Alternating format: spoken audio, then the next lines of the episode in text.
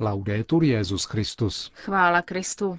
Posloucháte české vysílání Vatikánského rozhlasu v úterý 5. října.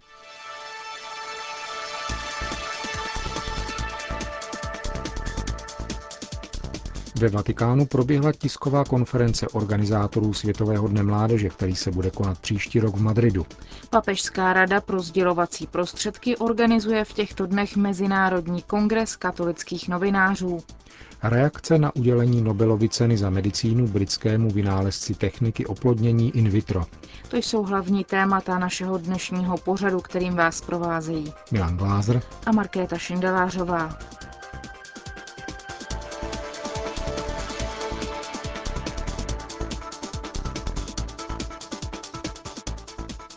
Zprávy vatikánského rozhlasu.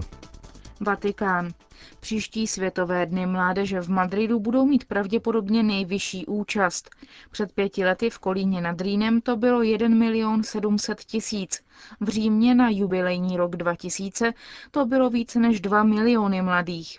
Za rok v hlavním městě Španělska by to mohlo být dokonce ještě více, neboť různé biskupské konference informovaly o tom, že delegace z jednotlivých zemí jsou v průměru o 15% početnější. Tato informace byla podána ve Vatikánu na dnešní tiskové konferenci organizátorů Světového dne mládeže v Madridu. Třeba, že zápisy zájemců o účast byly zahájeny teprve v červenci a setkání samotné proběhne od 11. do 21. srpna příštího roku, je už nyní přihlášeno 170 tisíc mladých. Na tiskovce však také zaznělo, že nejdůležitější stránkou setkání není počet účastníků, nýbrž jejich duchovní prožitek. Ten ovšem závisí hlavně na přípravě setkání. Jehož jádrem je jako obvykle učení svatého otce.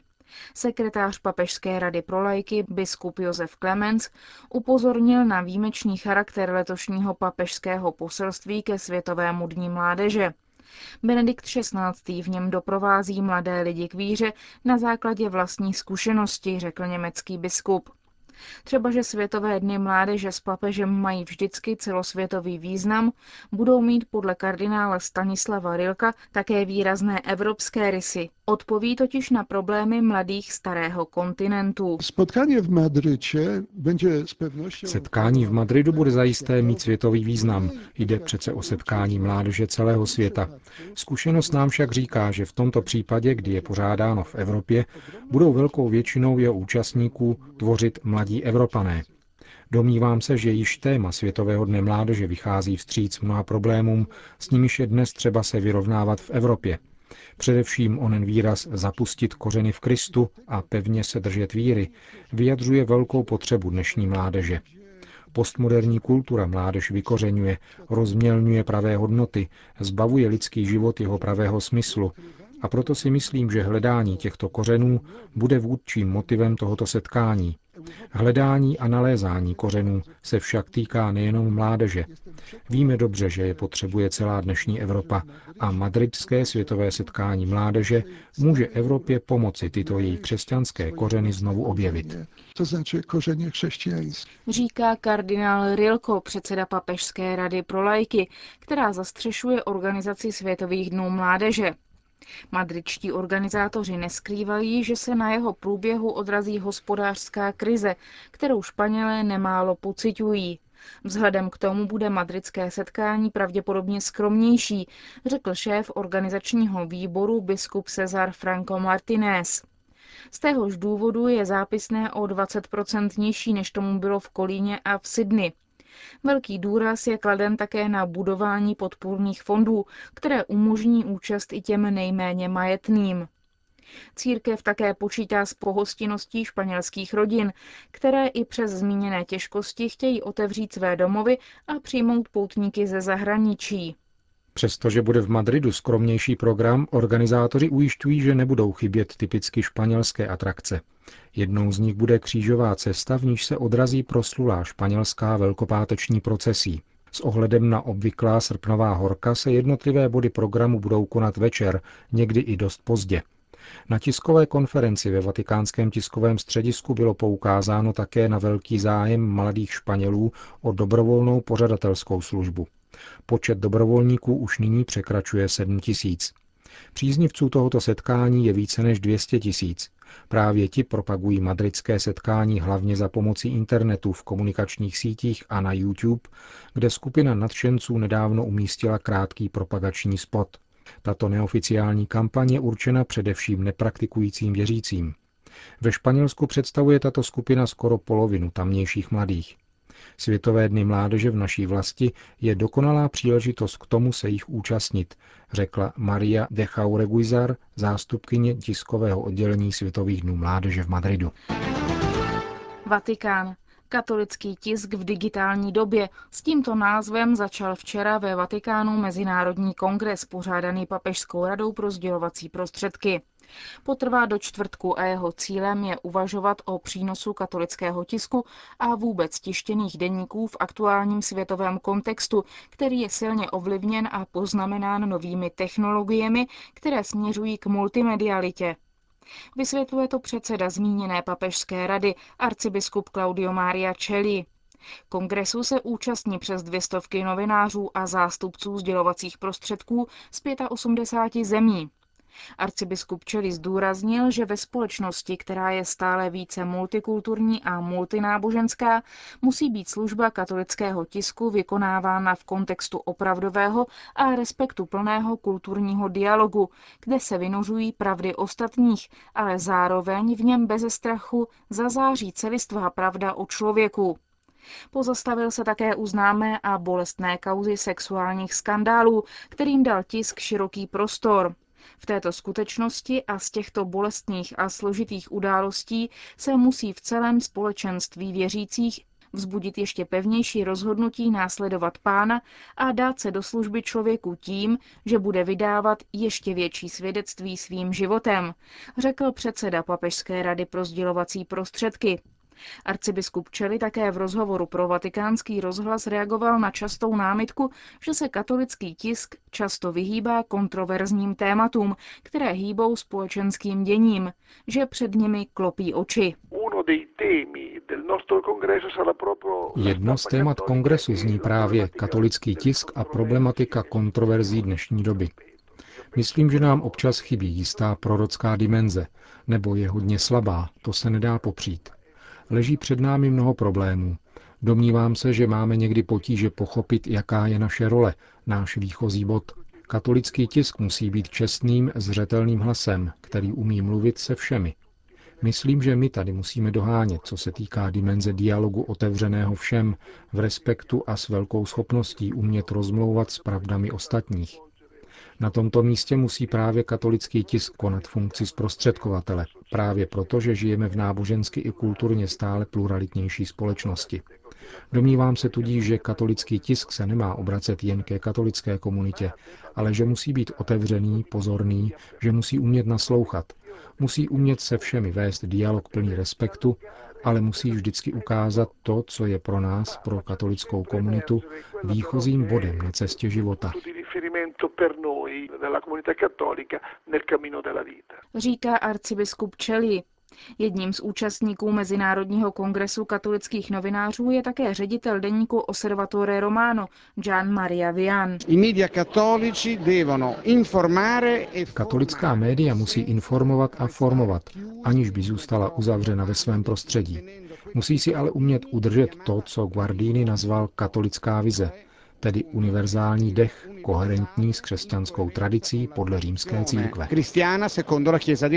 Definuje katolický tisk ředitel vatikánského denníku Gian Maria Vian.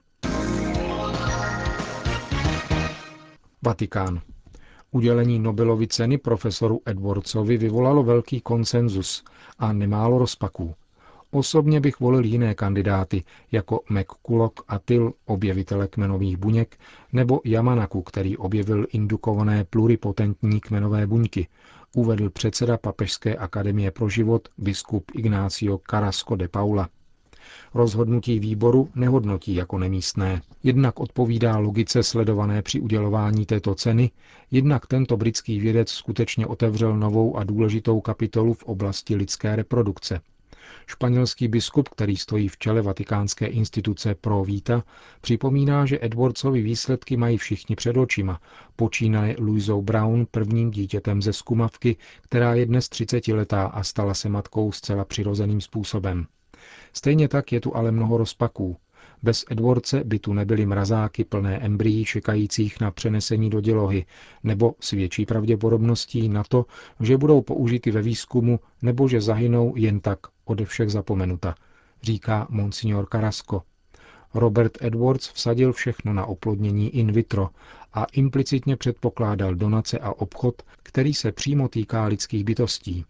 Nijak tak nezměnil výzkum patologií vedoucích k neplodnosti. Řešení tohoto vážného problému přijde z jiné strany a je už ve velmi pokročilé fázi, uvedl monsignor Carrasco.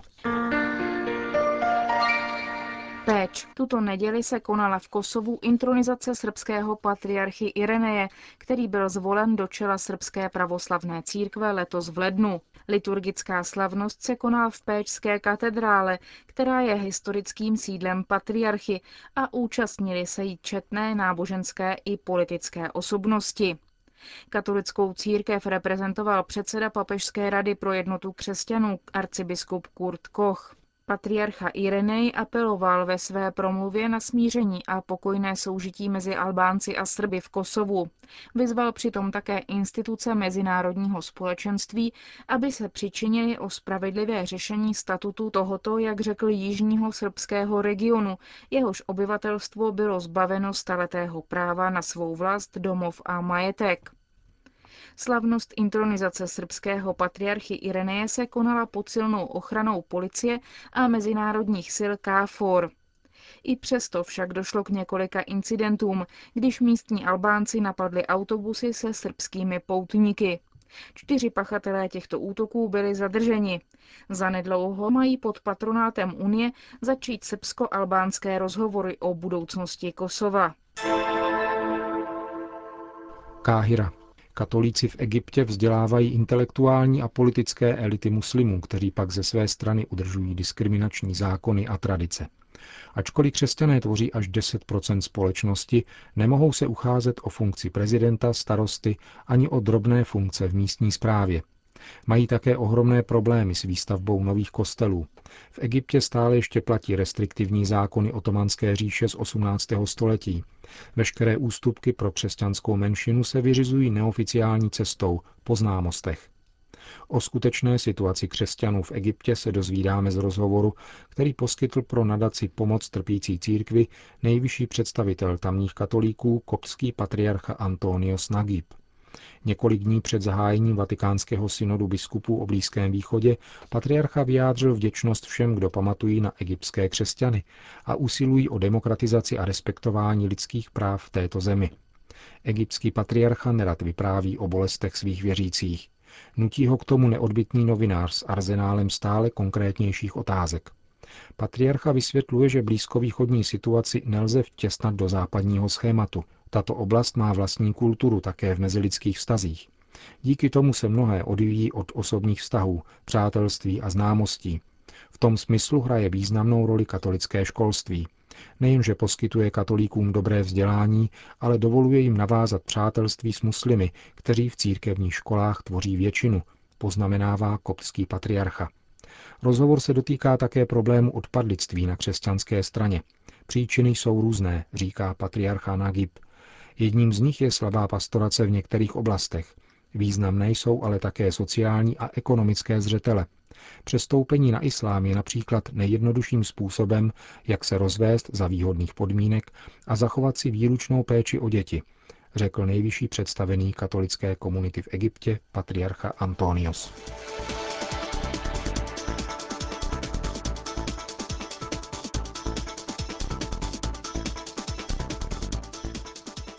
Končíme české vysílání vatikánského rozhlasu. Chvála Kristu. Laudetur Jezus Christus.